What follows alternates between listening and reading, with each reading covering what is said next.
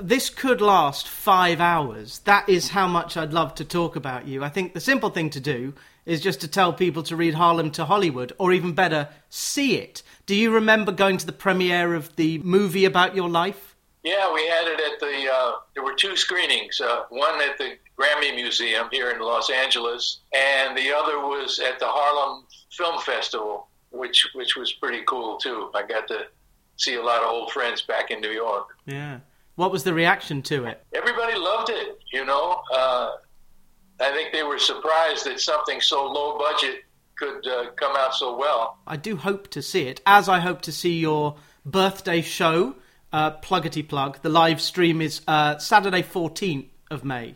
Yes. Are you in rehearsal for that, or can you? Do you have enough muscle memory just to go out and have fun on that night? No, we we know all our stuff. We've been playing the songs for forty years, so... Yeah, that's the problem when you got so many hits, and I've had a lovely few days listening to your catalogue, uh, not just the Billboard Hot one hundred number one that everyone should know, uh, but the Judy Clay stuff and the stuff with the Beaters, uh, but I'm here because I saw your name in an obituary, not yours. I didn't know about Art Rupe whatsoever, if only there were a book that could tell me about it. And strangely enough, there is a book written by yours truly, with a foreword by Art Rupe himself. This guy, who, as with most wonderful Jewish figures in music, and th- there are some bad ones, but the good ones are all epochal figures uh, in the music business. Um, born in nineteen seventeen, which means if you go back one hundred four years from that point, you get to eighteen thirteen, which I think, is that the, around the Louisiana Purchase? So if you go backwards in time from that birth date, it's quite staggering uh, to see how long he was alive, although he got out the music business early. He was not only alive, but he remained a contributor to the world right up until the end, you know, with his uh, Arthur N. Rupp Foundation. Have you benefited from that, or would you play benefits for it? No, no, he didn't have benefits. He, uh, you know, he'd, he'd finance uh, films, he'd, he'd pay for people to go to college. He did a lot of a lot of things through that foundation, and of course he, he did very well with his oil and uh, real estate organization as well. Yeah, uh, oil and real estate is safer than records and the record business. The record business as we know it doesn't exist, and you can probably tell and, me a question that I don't know the answer to. When did the record business end? Well, uh, you know, for me it ended, it, it, it, for my taste anyway in music, it probably ended about thirty years ago. Yeah. I, I didn't quite keep up with, you know, the the latest records. And I think that's a, that's just a, a function of age. Uh, I like the older music, and, and some of the newer things just didn't appeal to me as much. Well, they do say that when you get to the age of thirty-one, and when you get to the age of thirty-one, you will know this. You'll appreciate this when you get there. But your tastes ossify. So whatever... Uh, you like at thirty-one, you like for the rest of your life. Obviously, you can gain an appreciation for certain musics, um, which is why you get an older crowd going to see the opera. But, yeah, rock and roll certainly is a young man's game, and we've got the Rolling Stones, or just Stones. It's being advertised in London. I don't know if you've seen this, but they're playing Hyde Park, which is obviously wow. partly the part of their mystique and the, the history of it. But Mick Jagger is almost eighty. Uh, one of them has passed away. Ron Wood is getting on. Uh, Keith Richards is getting on. But sixty years after the first records, uh, and there's a specialty record connection, they're still performing. It's pretty amazing, isn't it? You know, I, I, my, my theory, too, is along with your thirty-one-year-old theory is, I think that most people have nostalgic feelings for the music that they heard when they were fourteen years old. The number one song on your fourteenth birthday defines your music taste. So it, I think you're probably right. And the number one on my fourteenth birthday, I think, was probably, gosh, I don't know, uh, Justin Timberlake, uh, early, early two thousand two. I, I would ask what it was on your fourteenth birthday, but the Hot one hundred, I, oh, did it exist, the Hot one hundred? It well, I can tell you the first records I bought yeah. in a store, I actually remember. The, it was... Uh, Blueberry Hill by Fats Domino, and Honky Tonk by Bill Doggett, and a much lesser-known record called Priscilla by Eddie Cooley and the Dimples. Eddie Cooley being uh, one of the songwriters that wrote the, the song Fever. Ah, Peggy Lee.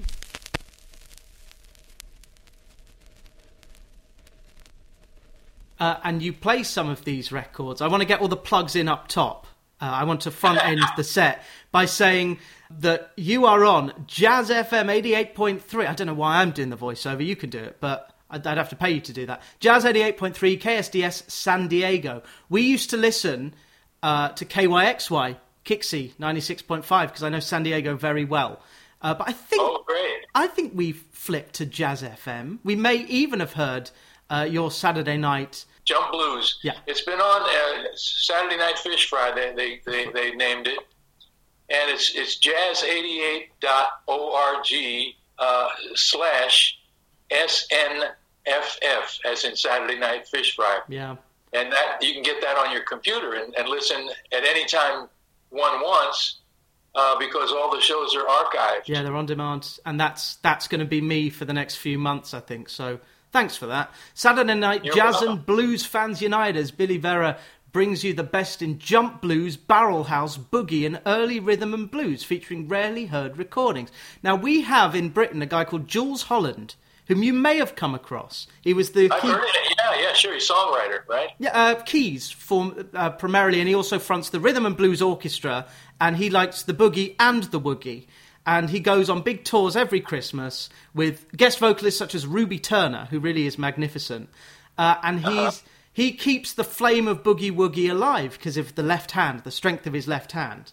Uh, and I suppose you can play the Boogie Woogie because you have played organ in the past. I did. Uh, unfortunately, I've in the last couple of years, I've developed a little bit of arthritis mm. in a couple of my fingers. So I, I have I've had I've put down the guitar and. Uh, And, and the keyboard as well, uh, much to the chagrin of the fellows in the band who insist that my dumb little guitar licks are uh, an important part of the, the sound of the Beaters. But it, be that as it may, arthritis and old age kicks in. Yeah, that's one thing that rock and roll... Rock and roll will never die, but it will hurt your fingers and your voice. You've got to take care of your body. I think Eric Clapton can't play anymore because of his arthritis. Uh, Pete Townshend's oh. got tinnitus. A lot of the rock and roll guys have not died before they got old. Yeah, yeah, it happens. You know, and, and there's nothing you can do about it. I mean, you can eat healthy and and, and uh, exercise, but certain things like arthritis sneak up on you either way. You do describe yourself in your Twitter bio as a Grammy winner first, and we will get to that because primarily you're here to talk about liner notes and uh, your work with um, heritage music, I guess we can call it. I can't call it old music. But the last of all, last but not least, you're a record collector. So a stupid question, how many? A less stupid question, where are they? Well, I have no idea how many, but they take up two bedrooms in my house. Uh, one bedroom is the forty-fives and my reference books that I use when I'm you know, writing liner notes and articles. And the other the other room is mostly L Ps, and some and C Ds are in both rooms. Yeah. You know, I, I keep um, my jazz C Ds in the L P room, and uh, the rhythm and blues and pop and all the rest of that I keep in the same room as the as the forty-five collection. And of course, you know, the first forty-fives were released in April of nineteen forty-nine by R C A Victor, followed quickly by Capitol Records. So my, my forty-five collection goes back that far.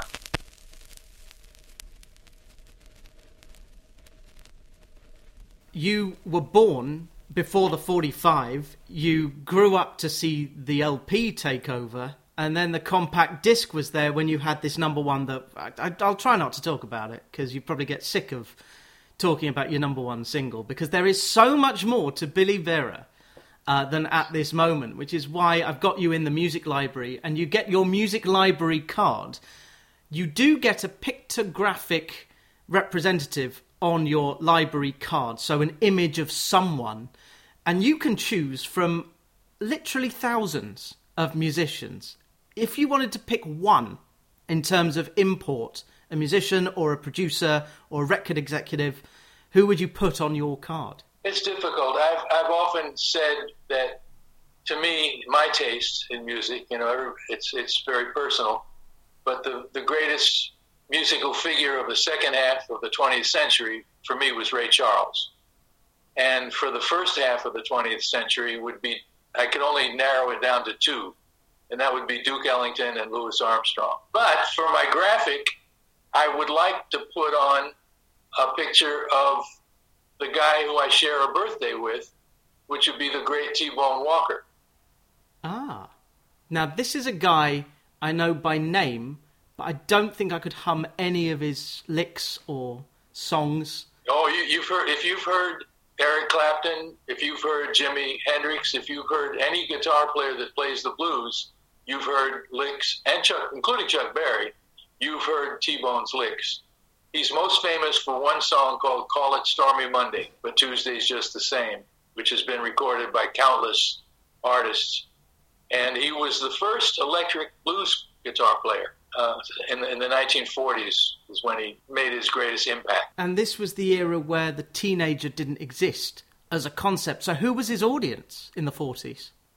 Well, his, his audience, I think, was, was black people, you know. I don't think there were that many white people listening to that music, except real connoisseurs. You know, he, he played electric blues. He was a great in-person performer. If you've ever seen... Of course, you probably wouldn't, but a lot of the, the stagecraft that that blues players used. You know, I, I played with Jimi Hendrix a few times when he was with the Isley Brothers. Mm-hmm. And uh, and Ronnie Isley would, would sing Stormy Monday, T-Bone's famous song, and then he would bring out Jimmy to do the guitar solo. And Jimmy would do all these old stage tricks. He'd play the guitar behind his head. He'd play it under his leg. He'd play it with his teeth. And all, all that, that showbiz vaudeville shtick, as we call it.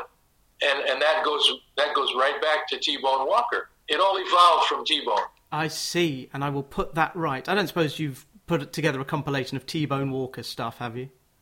I did, as a matter of oh. fact. I put, I, in fact, I put together a couple. I did one for Rhino Records, and I did one for... what was that label? Rockbeat, an offshoot label uh, that was uh, initiated by the former owner of Rhino Records, Richard Foos.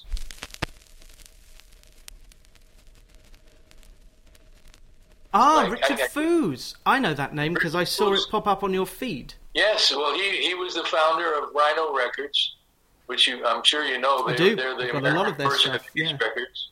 I hadn't had a hit record in a while. I had no record deal.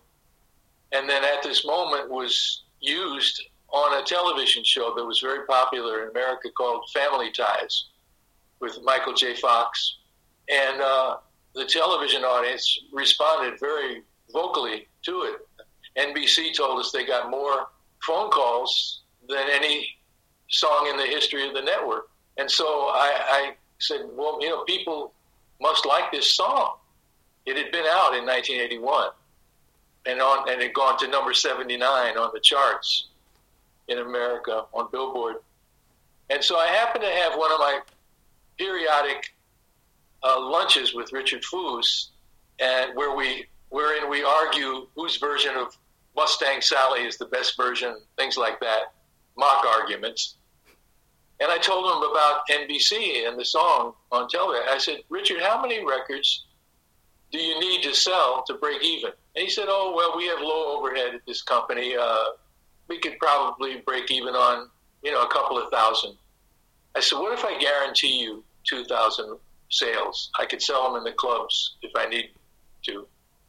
And and he only did it because he liked me. He put the song out. He put the, an album out. He let me compile an album of my own material. And lo and behold, they used the song again on the show. And this time, the story of the episode, Boy Loses Girl, was the same as the story of the song, Boy Loses Girl. And America really went berserk. Uh, and, and the thing rose, as you mentioned earlier, to number one on the charts. Ironically, it, the, the record did nothing in England. Mm. It did well in other countries, in Europe, but for some reason... The, the the Brits just didn't seem to be attracted to the song. Did we air Family Ties? Did we have it on telly? That I don't know. Because mm. I know certainly Mike Fox was the big deal.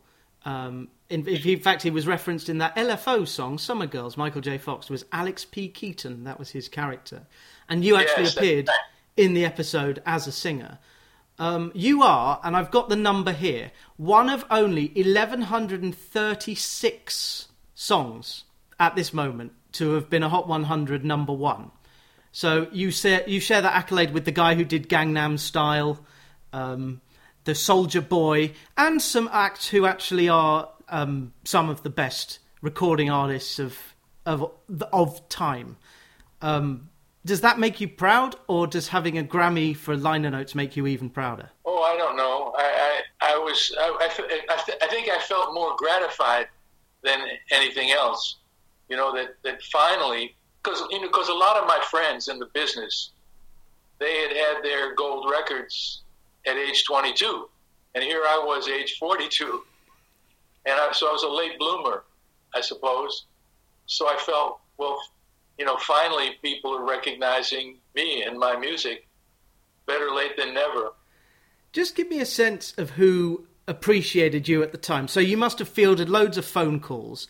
Was the first from Mister Wexler? Well, Jerry Wexler had signed me to Atlantic Records back in the late sixties.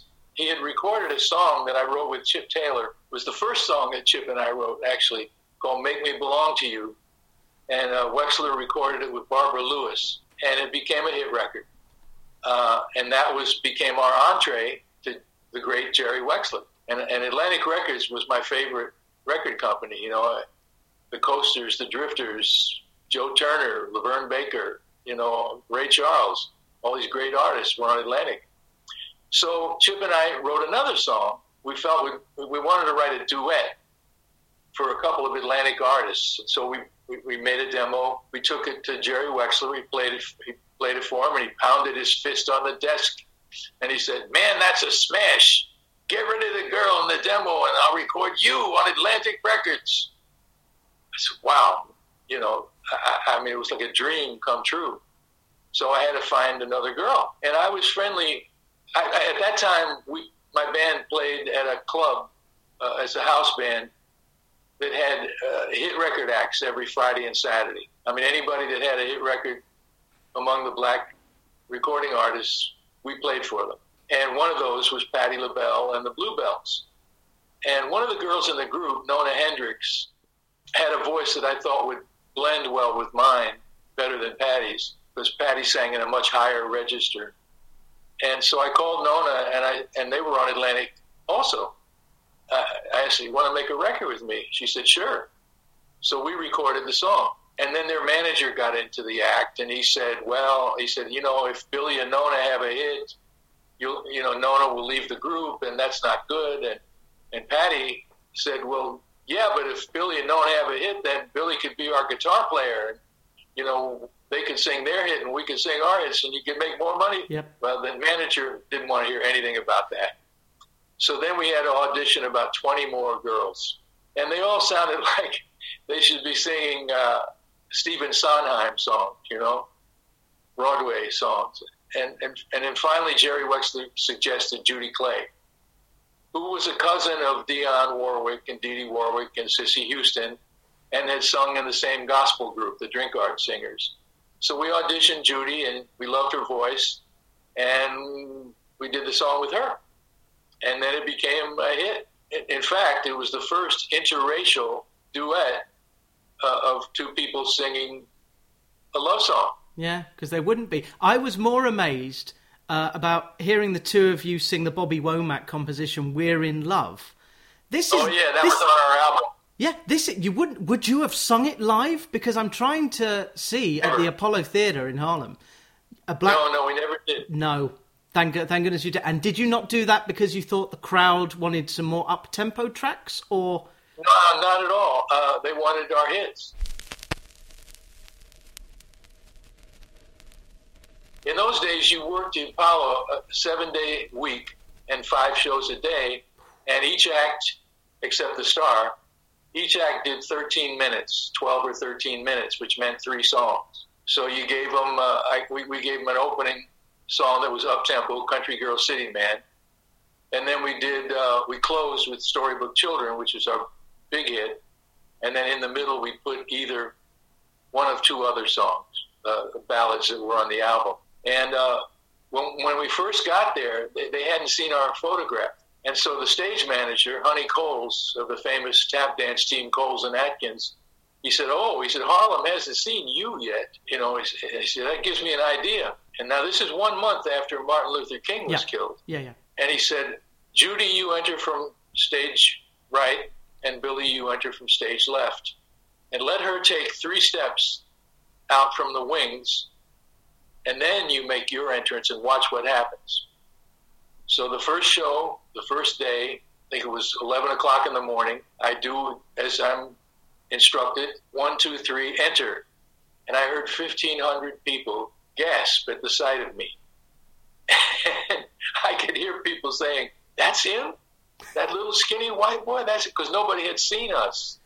And and we were, we were they were shocked to see this white boy and this black girl singing a love song. Nobody had ever done that before. And as it turned out, we went over very well, uh, and so well, in fact, that he came upstairs after the first show and he said, "I'm I'm going to change up the show," because he had put us on second, which was not a really good spot. He said, "I'm, I'm going to put you on before the star." He said, "Because ain't nobody going to follow you two." Yeah, that became our spot headlining from then on. At the Apollo, it's the reverse Charlie Pride. Not headlining.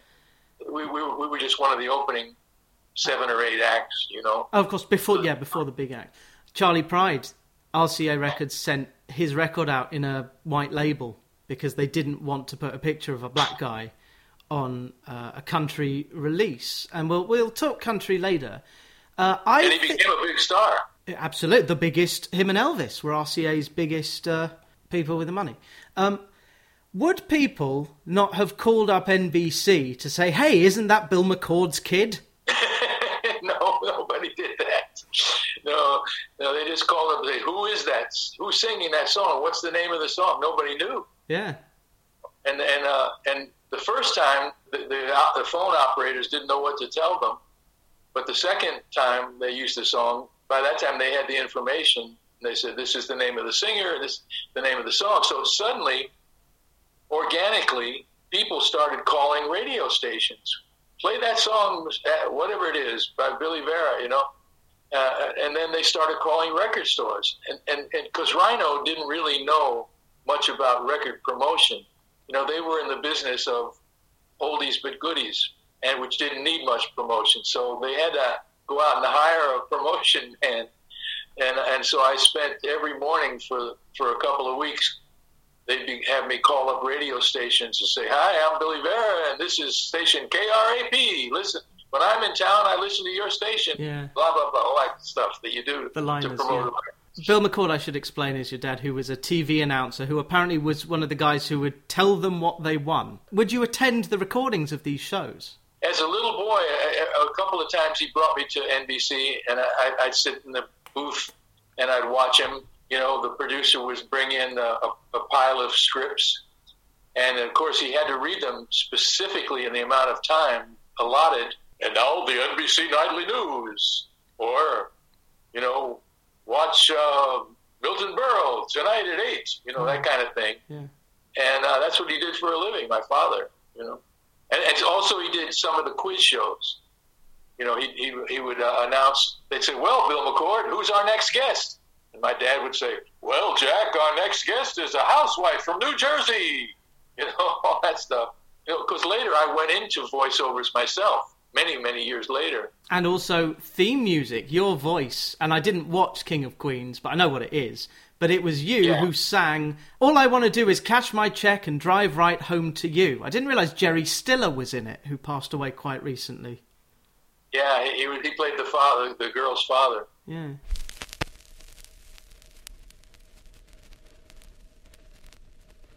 George Carlin, you posted on your Twitter feed, which is Billy Beater, because the band are the Beaters. He, George Carlin listened to your D J broadcast. Bruce Willis would go and see the Beaters. Um, did you encourage Bruce Willis to become a recording artist? Not at all. I met him. We were playing a club on Sunset Boulevard in Hollywood, and, and this was one week after his debut on the television show Moonlighting. And I had seen that. And I said, boy, this guy really has something. You know, I, I think he could be a star. You know, he, because in those days in America, the uh, trend was pretty boys. Yeah. Mm-hmm. The actors. Bruce was not a pretty boy. He was just a guy, you know, a down-to-earth guy. And, and anyway, he walks in the club. He comes up to the stage, and he said, man, I I, I, I saw your name out on the marquee in front of the club, and I, I'm a fan of yours, you know. Peter Weller, uh, I, I worked at his nightclub as a bartender, and he bought two hundred copies of your album and gave it to all of us, and I've been listening to your music ever. I said, wait a minute, aren't you the guy on that new show with Sybil Shepherd? He said, yeah. I said, dude, I said, you are going to be, mark my words, you're going to be a big star. I, I can feel it. And so we became, you know, kind of friends after that. And he came to all our shows. And he kept coming until I let him up on stage with us. He played harmonica fairly well. Mm-hmm. And, and, and, of course, after a while, he, he became so famous that people started bothering him. And, you know, they'd come over to his table, and they'd want autographs. And, and it just became uncomfortable for him to come out to the clubs anymore. So we sort of we, we made a, this movie together called uh, Blind Date. And, and, and we, we sort of faded off after that, you know. What I like to say about fame is that the kind of fame I want is to walk down, I don't know, Vine and Sunset. Well, I know that's a that's a corner. To be at Vine and Sunset, not be bothered, but know that you could go into a high-end store and buy like a coat or a handbag, should you so wish, and just be unbothered, like Max Martin or perhaps Ahmet Erdogan could have done that. But if you're a front-of-house person, if you're the star... Um, you can't escape that. So I wondered if in nineteen eighty-seven you had the Bruce Willis experience of fame. Did people come up to you in the street, for instance? Well, you know, different different performers affect the audience a different way. Some stars, like like an Elvis, you know, the, the audience worships them like royalty or like a god. Someone like Willie Nelson, the audience feels they know him. They feel he's a friend, and they can go up and approach him.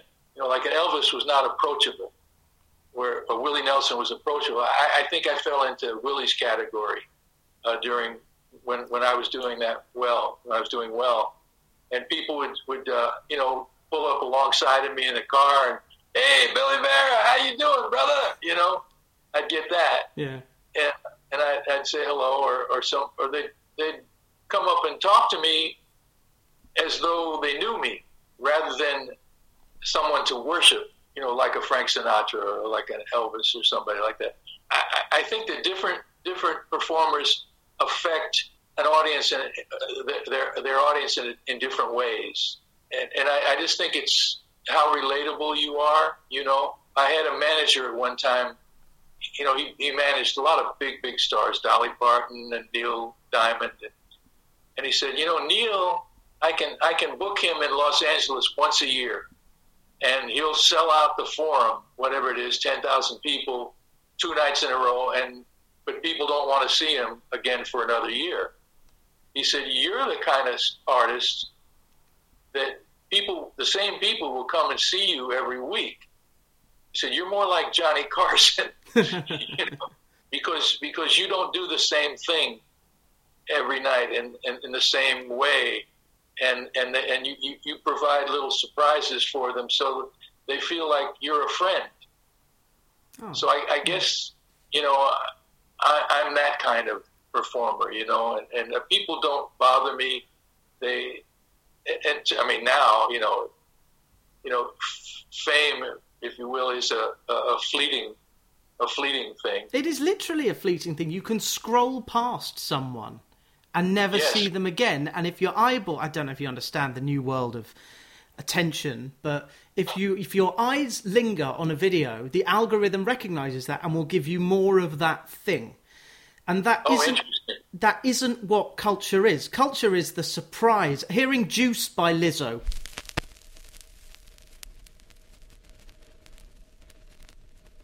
Or Wannabe by the Spice Girls, or I Can Take Care of Myself by Billy Vera and the Beatles, which I love. I love. Thank you for writing that song, because I love the groove. I love everything about it. I love how you've got the, the chords shift, everything's equal. Um, the chorus is great, um, and it's one of my favourite songs. So thank oh, you for thank writing you. that. You know how that song came about? No, no idea. After many years in New York, and I and, and my career sort of had tanked, as we say, my old manager from the sixties, he called me up, and, and he was one of these guys. He was a degenerate gambler, mm-hmm. so he was always scuffling for money. He said, "Look, I'm broke." He said, uh, and, "And you know, you're the I, I need I need to make a deal for somebody." He said, "You're you're the only great artist I know that's that hasn't made it big yet." Cheers. So, in other words, he said, "You're the best of what's left." And he said, "I'm going to try to get you a record deal out here in California." I said, "Yeah, sure, go ahead." Well, so he called me up. You know, sometime later, he said, I, I got you, I didn't get you a record deal, but I got you a publishing deal. Warner Brothers wants you to come out and write songs for them, but they don't believe you're still alive. That's how far down my career was at that point. This is like nineteen seventy-eight. And he said, he said, that, but they're willing to fly you out to make sure I'm not lying. So they flew me out there, and one of the songs I played them, Eddie Silvers was the guy's name, the, the publisher. I played him at this moment. I, I looked around after I finished the song in front of his whole staff of people, and he's crying. And that was my first inkling that that song uh, had any might have some commercial value, because I didn't think of it as a commercial song because it didn't really have a memorable title. It didn't have what they call a hook. You know, it was just a song, uh, a lovely song, but you know, I, I didn't think it would sell. I, I was wrong, obviously. So I would go in there, you know, four or five days a week, and they and they and stuck me in a little room with a piano, and I'd bang out songs. Well, the, one of the one of the guys there, one of the executives, uh, they they had a, they hired a new temporary secretary, and she was one of these. And, and at that point, at that time, in L A, cocaine was oh, popular, yeah, yeah. And so this girl, she was very pretty. She she came up to me one day and asked me if I had any cocaine. I said, no, I don't I don't use drugs. Uh, and she promptly turned around and walked away. Well, she she then she approached this other guy that worked there, and, and I I said to myself, boy, that's that's the kind of girl this is.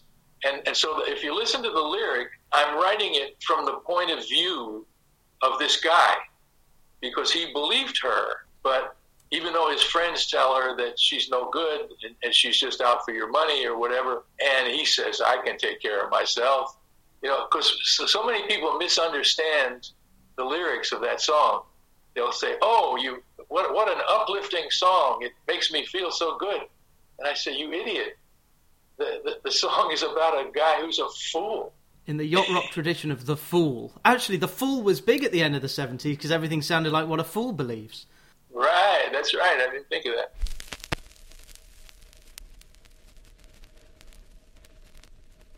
You were based in uh, L A, and that was the Yacht Rock Central. That was where Q was getting on with uh, his records. I presume you've met Quincy Jones. I, I, I never. I, I did meet him, as a matter of fact. I met him twice. Uh, do you know who Benny Golson, the, the jazz saxophonist, is? Oh, I know the name. Benny. Benny. Uh, is a great jazz composer, great saxophonist. He, he came out of a group called the Jazz Tet. He wrote uh, the Jazz Standards Killer Joe. And uh, I remember Clifford, a beautiful song dedicated to the trumpet player Clifford Brown, who died. Benny has had over five hundred cover versions of I Remember Clifford. And he's a dear friend of mine. I, I, I met him when we... We were producing Lou Rawls, and we used Benny to write some horn arrangements. So whenever he comes to L A, he always calls me up and invites me to the show, and he drags me up on stage to sing a song with him. And this one night, who's in the front row but Quincy Jones? By that time, this is kind of late, you know, just a few years ago, and Quincy was in... not in the greatest of health, and it was difficult for him to stand up. But at the end of the song I sang, uh, Quincy stood up, standing ovation, and nice. Reached out his hand for me to shake. And I, that really made me feel good, you know, because he's a great great man, you know. I'm just uh, visualizing what it would be like to be in a Quincy Jones session, because he appears in the Ray Charles story in the movie. Would he be on trumpet in the Ray Charles early material? Uh, no, he but he was a trumpet player, yeah. and, and they met uh, when, you know, Quincy was from Seattle, and Ray had moved up to Seattle, Washington, to get away from his home in Florida, and they were in a band, not at the same time, they were in Bumps Blackwell's band uh, at different times, but, you know, when you're in a small city like Seattle, all the musicians get to know each other, and they became very good friends. Ray taught Quincy how to write arrangements, and they, they remained friends until Ray's death. And it was uh, Ray's album Genius Loves Company, which I think I must have heard in Starbucks, because it was when Verve, is it Verve Records? Um, when Starbucks started selling C Ds, when coffee got into the C D business, Genius Loves Company was one of their top albums. I, I have memories uh-huh. of hearing it in Seattle, being in Seattle, unsurprisingly, and hearing ah. it. Um, but what I want to know, apart from the fact that Um, I haven't yet got Singular Genius, the complete A B C singles of Ray Charles, liner notes by Billy Vera. Five discs, fifty-three A-sides, fifty-three B-sides, including devil music and country music. Um, yeah. Where do you keep the Grammy? Where is it? I keep it in my living room. I have I have a, a, several awards of different kinds, uh, and I keep it right at the front of those right. on a shelf. Did you get a trophy from Billboard for the number one? No, as a matter of fact. But what I got was Rhino had the um, the page from Billboard made into a, a plaque, and also the, when it was on the on, on Cashbox, they they had uh-huh. a, one one plaque of each. I, I made a vow many years ago that I would I would not make plaques on the wall of anything unless it went to number one. We were talking about Jools Holland earlier, and Squeeze had two singles that got to number two, but they both went platinum. They sold half a million copies and still stalled at number two. Do you know what the numbers were when you got to number one? I guess two thousand, at least. Yeah, I, I honestly don't remember. You know, the interesting thing about charts is, well, I'll give you an example. I have a song on uh, one of Bonnie Raitt's albums, uh, her, her her biggest album. Luck of the Draw, it says here. Luck of the Draw, yeah. Nick of Time got all the Grammys, and it went, I think it went to number one. Yeah, yeah, yeah. Sold about three and a half million albums. Luck of the Draw only went to number two and outsold Nick of Time, doing about five and a half million records. Now you ask yourself, why?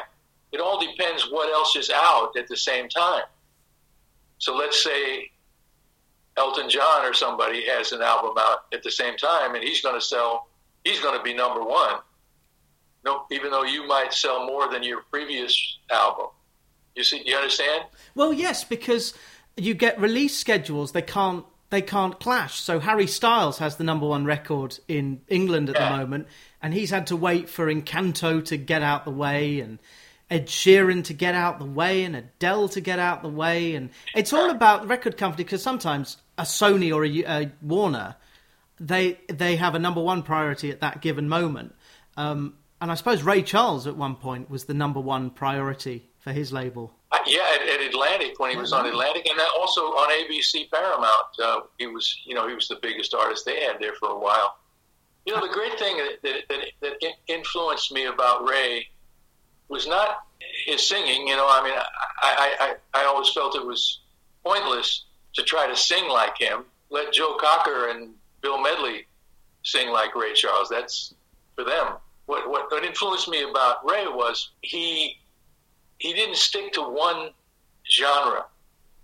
You know, he'd go to rhythm and blues. He would go to jazz. He would go to country songs, you see, and, and I, I like that about him. And I, I didn't want to be, limit myself, just as he didn't want to limit himself. Well, there's two types of music, good and bad. Here's a simple question. What genre is Ray Charles? What genre? In, in the words of the great Duke Ellington, Ray Charles is beyond category. Yeah, he is Ray Charles. What genre is Prince? What genre is Beyonce? Um, the yeah. best artists, the archetypes, not the copyists, the archetypes, are their own genre. Chuck Berry, Berry Gordy.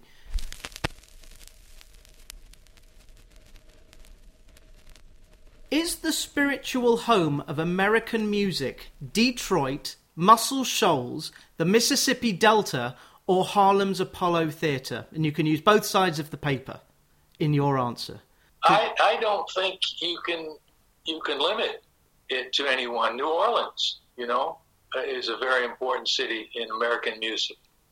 Los Angeles, yep, is a very important city in American music. You know, uh, Memphis, yes, of course, Nashville, Detroit. I mean, in those days, regional music, and there was there was still some of that when I started out, uh, right out of high school in nineteen sixty-two.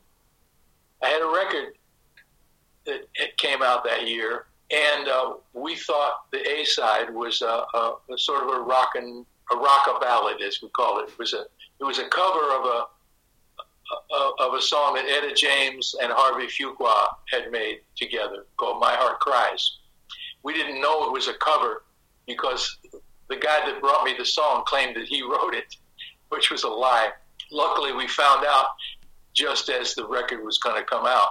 Anyway, that song went to number one in Pittsburgh, and it sold well in uh, New England, in, in Connecticut, and around there. Well, about a year or so later, I found out that the other side of this record, which I wrote, was a top ten record in Texas and Louisiana. Wow. So, the, and, and there were two, that, that was an up-tempo song. So, as I said, music, was, American music was regional in those days.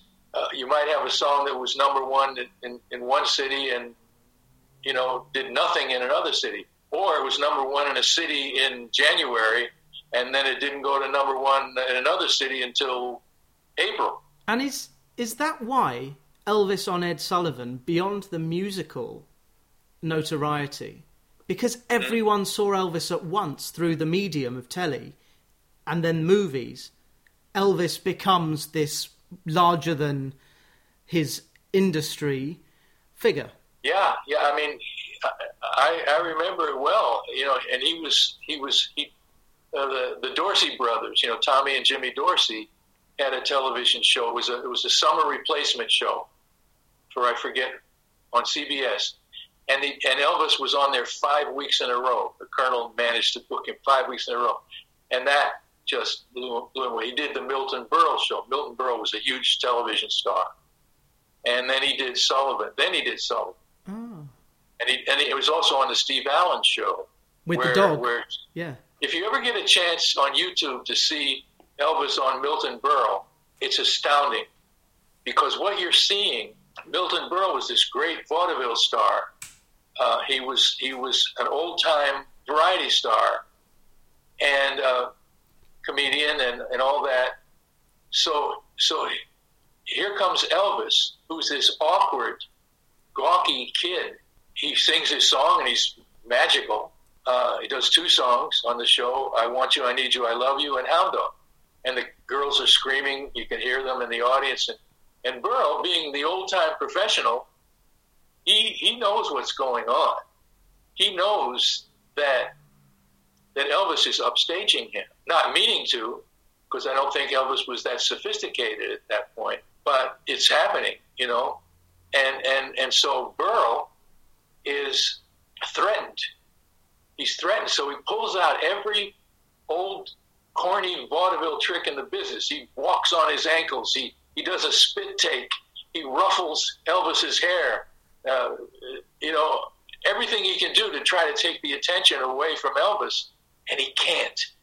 He can't do it because because the culture in, in that moment has changed, and however a million people are watching that show that at that second in that moment are seeing the the, the the turnover in American culture, and it's a it's a just an incredible historical moment to watch. It's on YouTube. Just just type in Elvis and Milton Berle, and, and it'll come up. Well, I will do that after I hear uh, your Jump Blues show.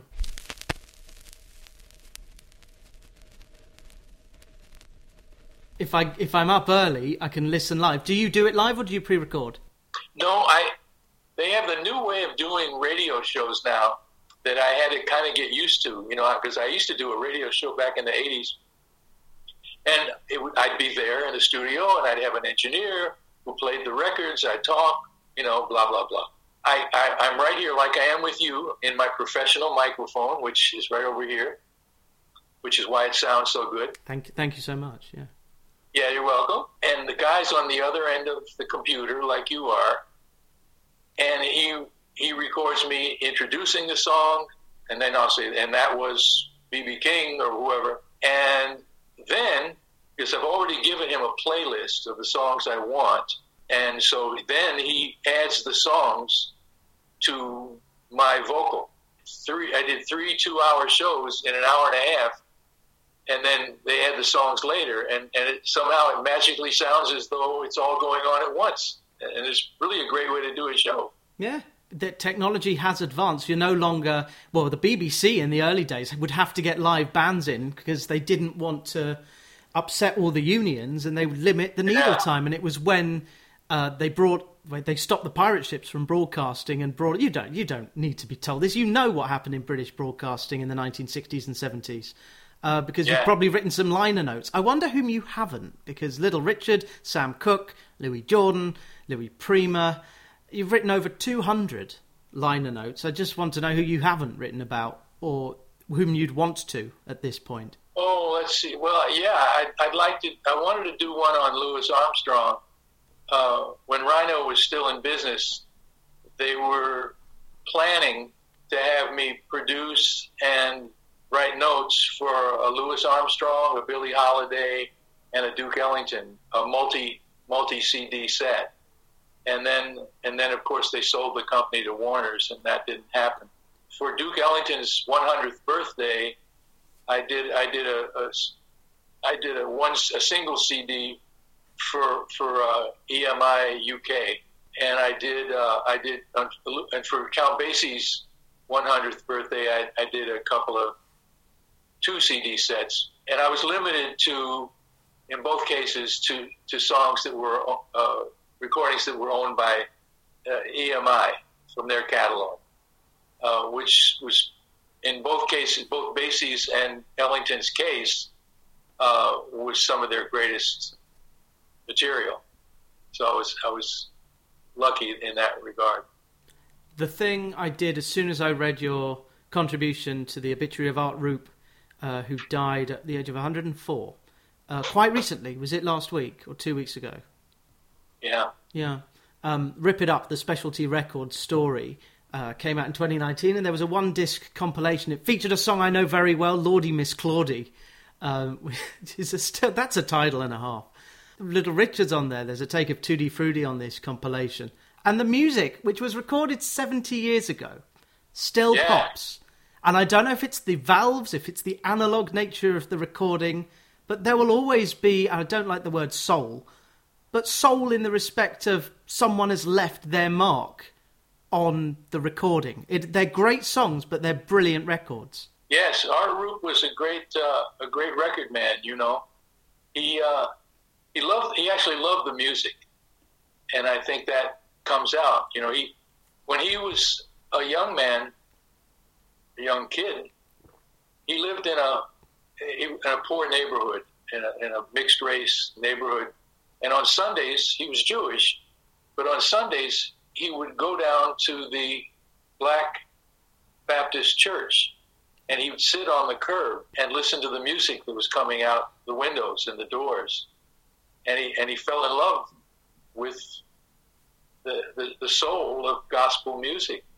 In fact, when I was compiling the specialty catalog for a number, I think I did about fifty C Ds and a five C D box set of specialty records. I could hear him on the tapes, you know, uh, when he was talking to the musicians, and and he would say, you know, Richard, let's do another take with a little more soul this time. Now, this is before there was such a thing as soul music, but he was using that word before anybody else was, yeah, that I heard. So.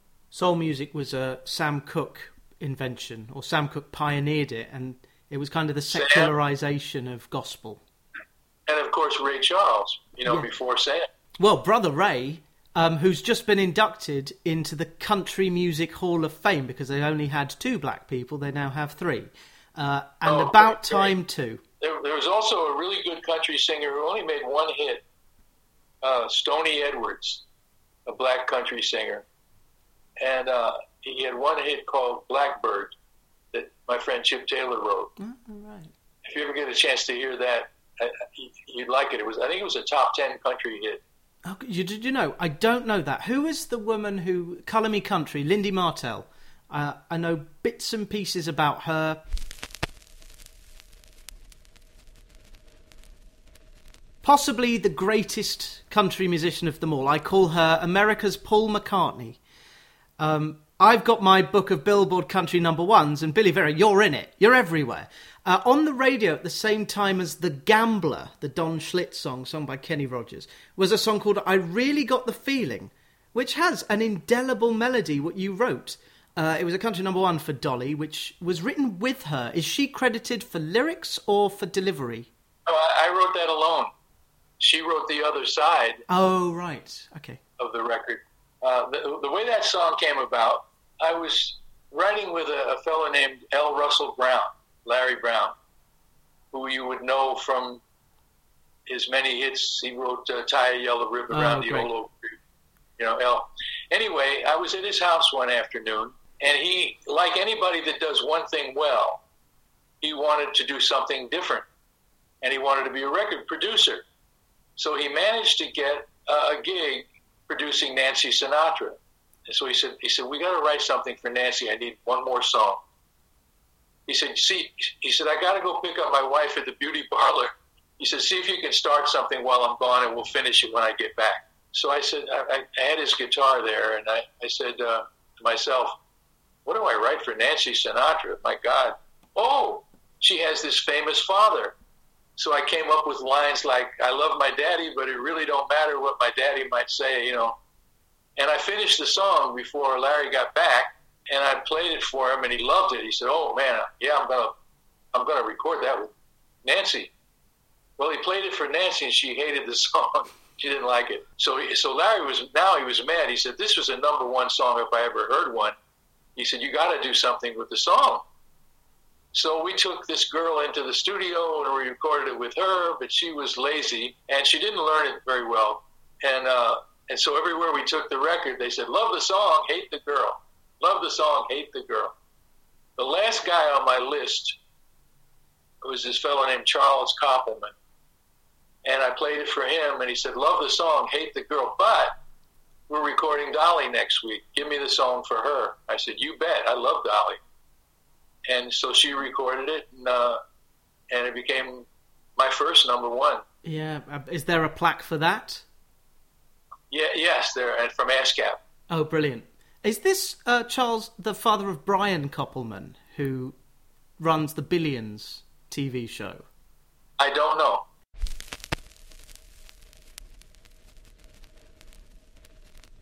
You've you must have met so many characters, good and bad, in your sixty-year career, and it's all in this book, Harlem to Hollywood, which has been filmed. Uh, a couple of other questions I've got before I let you get on with your day. Um, I went to see Rose Cash a few years ago, and she'd married and was collaborating with John Leventhal. So seeing John Leventhal as a bandmate of yours, what a dream that must have been. Johnny was, was a great guitar player. He, he you know he wasn't anybody famous at the time, but he, he was a really terrific guitar player. He was a fan of James Burton, you know, who was Ricky yeah. Nelson's guitar player and later Elvis's. Elvis's T C B, yeah. Yeah, and in fact, James Burton played guitar on my first hit, which was by Ricky Nelson, a song called Mean Old World. I love that song. I heard it today. Great chorus. Oh, yeah? yeah. Thank you. I, I, I wrote that with this new girl singer in mind named Dionne Warwick. Oh, yeah, course, I, I know her through Twitter. Yeah, yeah. What I didn't know at the time was that Burt Bacharach had her all tied up, yep, you know, and famously. So she wasn't doing any outside material. So my publisher got it to Ricky, and he, they made a wonderful record. Anyway, Johnny Leventhal, uh, he, he could he could play just like James Burton, and he play also played pedal steel very mm. well. And then later he married Roseanne Cash, yes. Yeah, it's really great producer. That does her voice, set, sets her voice really well. And I read Rose's book. He comes off very well in Rose's uh, memoir, which is in the music library, which is what we're here to discuss, because every box set with the liner notes of Billy Vera are in the music library. And just to give you an inclination of what this Grammy means, it's been won in the past by Lou Reed's biographer Anthony de Curtis, Johnny Cash himself, Tom T. Hall, Peter Guralnick, who wrote the uh, the best book on Elvis Presley, Pete Hamill, who wrote Blood on the Tracks, and Glenn Gould, the great Glenn Gould. Peter Guralnick's a friend of mine. I, I really admire his work. He put out a kind of memoir, didn't he, recently? Uh, he put yes, out a book. Yeah. yeah. I don't know what it's called. I'm going to have to, you're going to have to put me in touch with Peter, I'm afraid. He did a good Sam Cooke book also. Yes. Sun Records book. He did a Sun Records book. That's right. Book. That is right. But my brother has The Last Train to Memphis. Uh, I can't remember the title of the other book. Uh, the two-volume set on the life of Elvis, which I imagine will sell well this year because Elvis is back. Tom Hanks is playing the Colonel. Michael Shannon playing Elvis. They've got Yola playing Sister Rosetta. So rock and roll will be back. Um, but as far as I can tell from looking at these liner note Grammys, Dan Morgenstern is still alive oh. at the age of ninety-two. He's won it eight times and has been nominated for seven more. He was actually up against I, himself one year. I, I love Dan Morgenstern. Great, great man. There's a new box set on a, on the, on the Mo, on Mosaic Records Black and White label, which was a, a label that was a successful record label in the nineteen forties. And and Dan wrote one set of notes for it, and I wrote the other. Uh-huh. So I'm really happy to, to, to be on the same box set with, with Dan. Because I, I keep thinking maybe we'll maybe because of Dan's name, maybe we'll both we'll get a, a Grammy together. I will. I'll look next year because we know like Lizzo is going to win the Grammy. It all depends on how much money you're being bankrolled by. Um, but you know, more important than that, you know, somebody explained to me.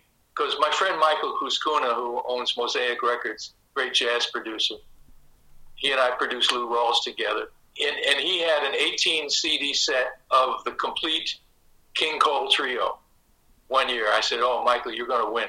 You know, how can anybody beat that? Well, somebody else won. I don't even remember who it was. And he said, you know, said sometimes it's just the other guy's year. Maybe it was George Benson. I don't know. People were playing George Benson's records that year, and Nat King Cole is, came in second. You know, a, a nebulous thing, you know. I, I, you really can't figure why.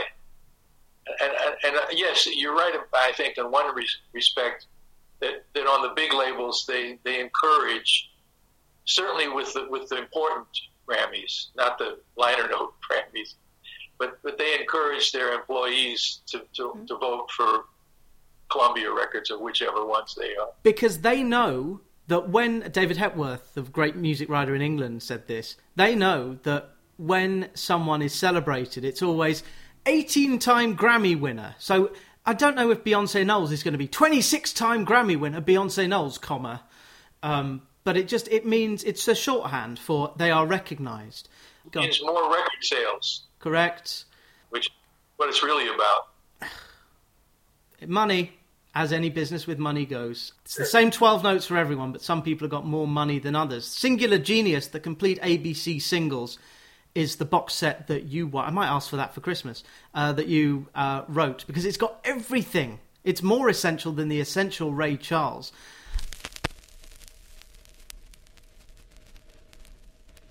I also like the fact that um, the guy Ron Sexsmith calls Mickey Bubbles recorded your song at this moment, which means you got a David Foster arrangement.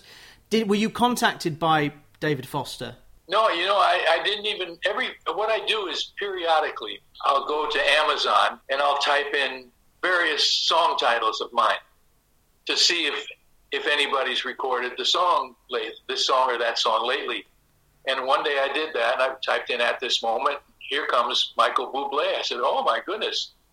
Wow. So I, I checked and I saw that it was, that's how I found out that it was on his album. Yeah. Well, the album, the week it was released, it it, it debuted at number debuted one. Debuted at one, yep.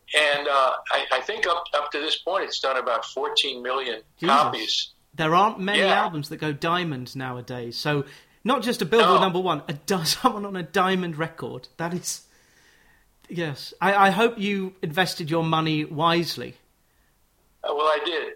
And the first check that came for the Michael Bublé record, the first check was, was enough that it was able to finance something I had always wanted to do, a big band out. You know, I said to myself, how do I make my big band? Everybody's doing standards these days. It's it's a cliche. How can I make my record stand out? How can I do something different than what everybody else is doing? And so a friend of mine said, well, you know, what do you know better than anybody else? You know black music. Why not do songs by the great black songwriters? I said, wow, that's a brilliant idea.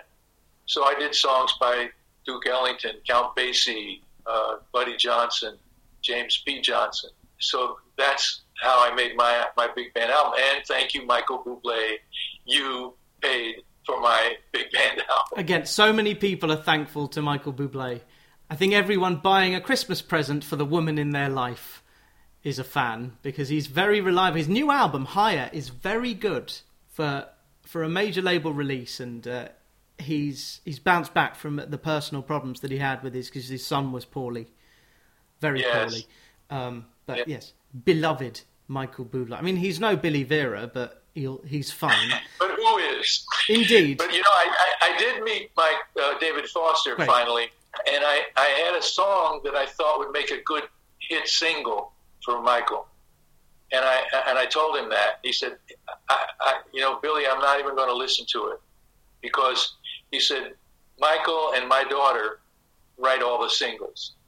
He said, Amy for the albums, that. the albums, our formula for making albums is we do standards like your song At This Moment. So there's really no room for any other material. I said, I understand, you know, if you if you got a formula and it works for you. Boy, you know, does it that, work, yeah. I'm not going to argue that, you know. Yeah, Dave, talking about record labels and record industry, David Foster's nose. He must have insured it by now. Uh, the documentary yeah. is available on Netflix, although uh, a far better documentary, Harlem to Hollywood, uh, available on Amazon now, along with the memoir. Rip It Up, the specialty record story, um, may well be piqued people's interest, as it did mine, because Billy Vera contributed to the obituary of Art Rupe, the founder of Specialty Records. We haven't had time to mention A Dollop of Toothpaste, your dystopian satire in which the mafia uh, comes back. And hey, if The Godfather worked, I've no doubt that yours will. Uh, d- uh, did you have more fun recording the big band album or writing the novel? Oh, uh, you know, I, I had an enormous amount of fun doing both. To, to be in Capitol Studio A, where Sinatra, Dean Martin, Peggy Lee, Nancy Wilson, Nat King Cole made all their classic hits. It was thrilling.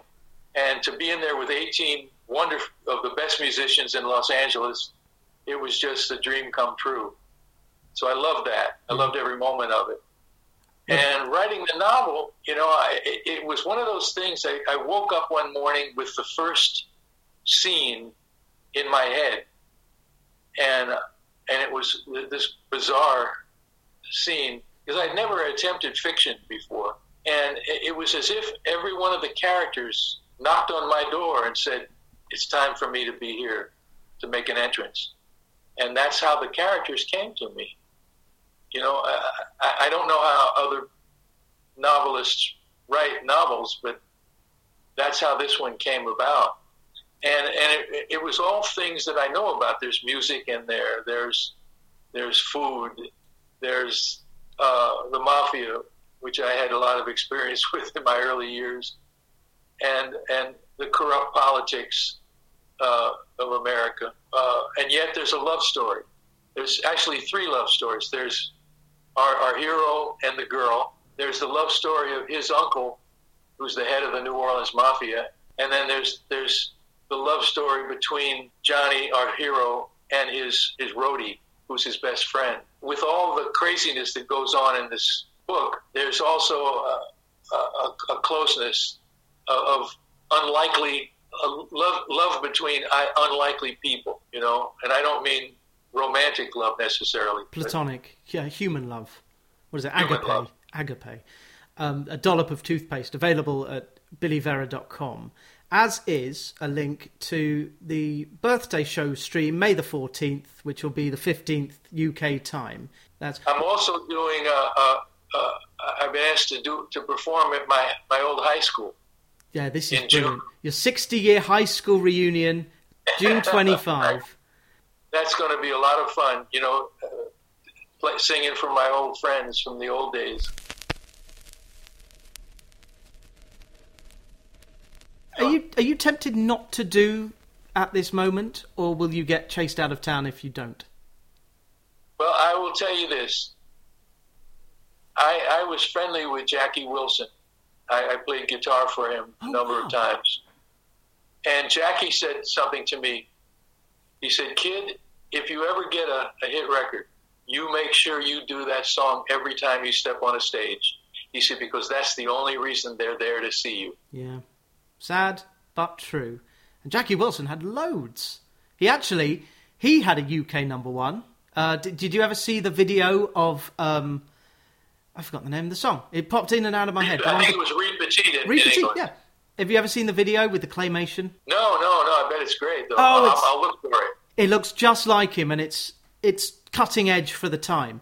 Uh, but it did so well, the video. Berry Gordy, by the way. Yes, correct. And Berry Gordy is, as we speak, still with us. I would I would ask if there are any Berry Gordy stories, but we're on seventy-eight minutes and I cannot go over it, so I guess they'll be in the book. I'll quickly, I'll quickly say that I've met Berry Gordy a number of times, and he's the greatest public speaker I ever met. Ah, well, if, if he could charm Diana Ross, he can charm us all. The great, the great Berry Gordy, who is known, but the great Billy Vera from Harlem to Hollywood and into the music library. It will be a delight. Uh, I'm going to order Rip It Up, the Specialty Records story, because this seems like a very crucial book in the history of Western popular music that you wrote. Thank you. I think it's my best writing as a writer, you know. Yeah. So I'm, I'm really proud of it. If I'm ever in L A and you're there as well, please look me up. I will gladly do it. And very happy birthday for, uh, is it next month? Middle of, end of next month. Thank you. Thank you for having me.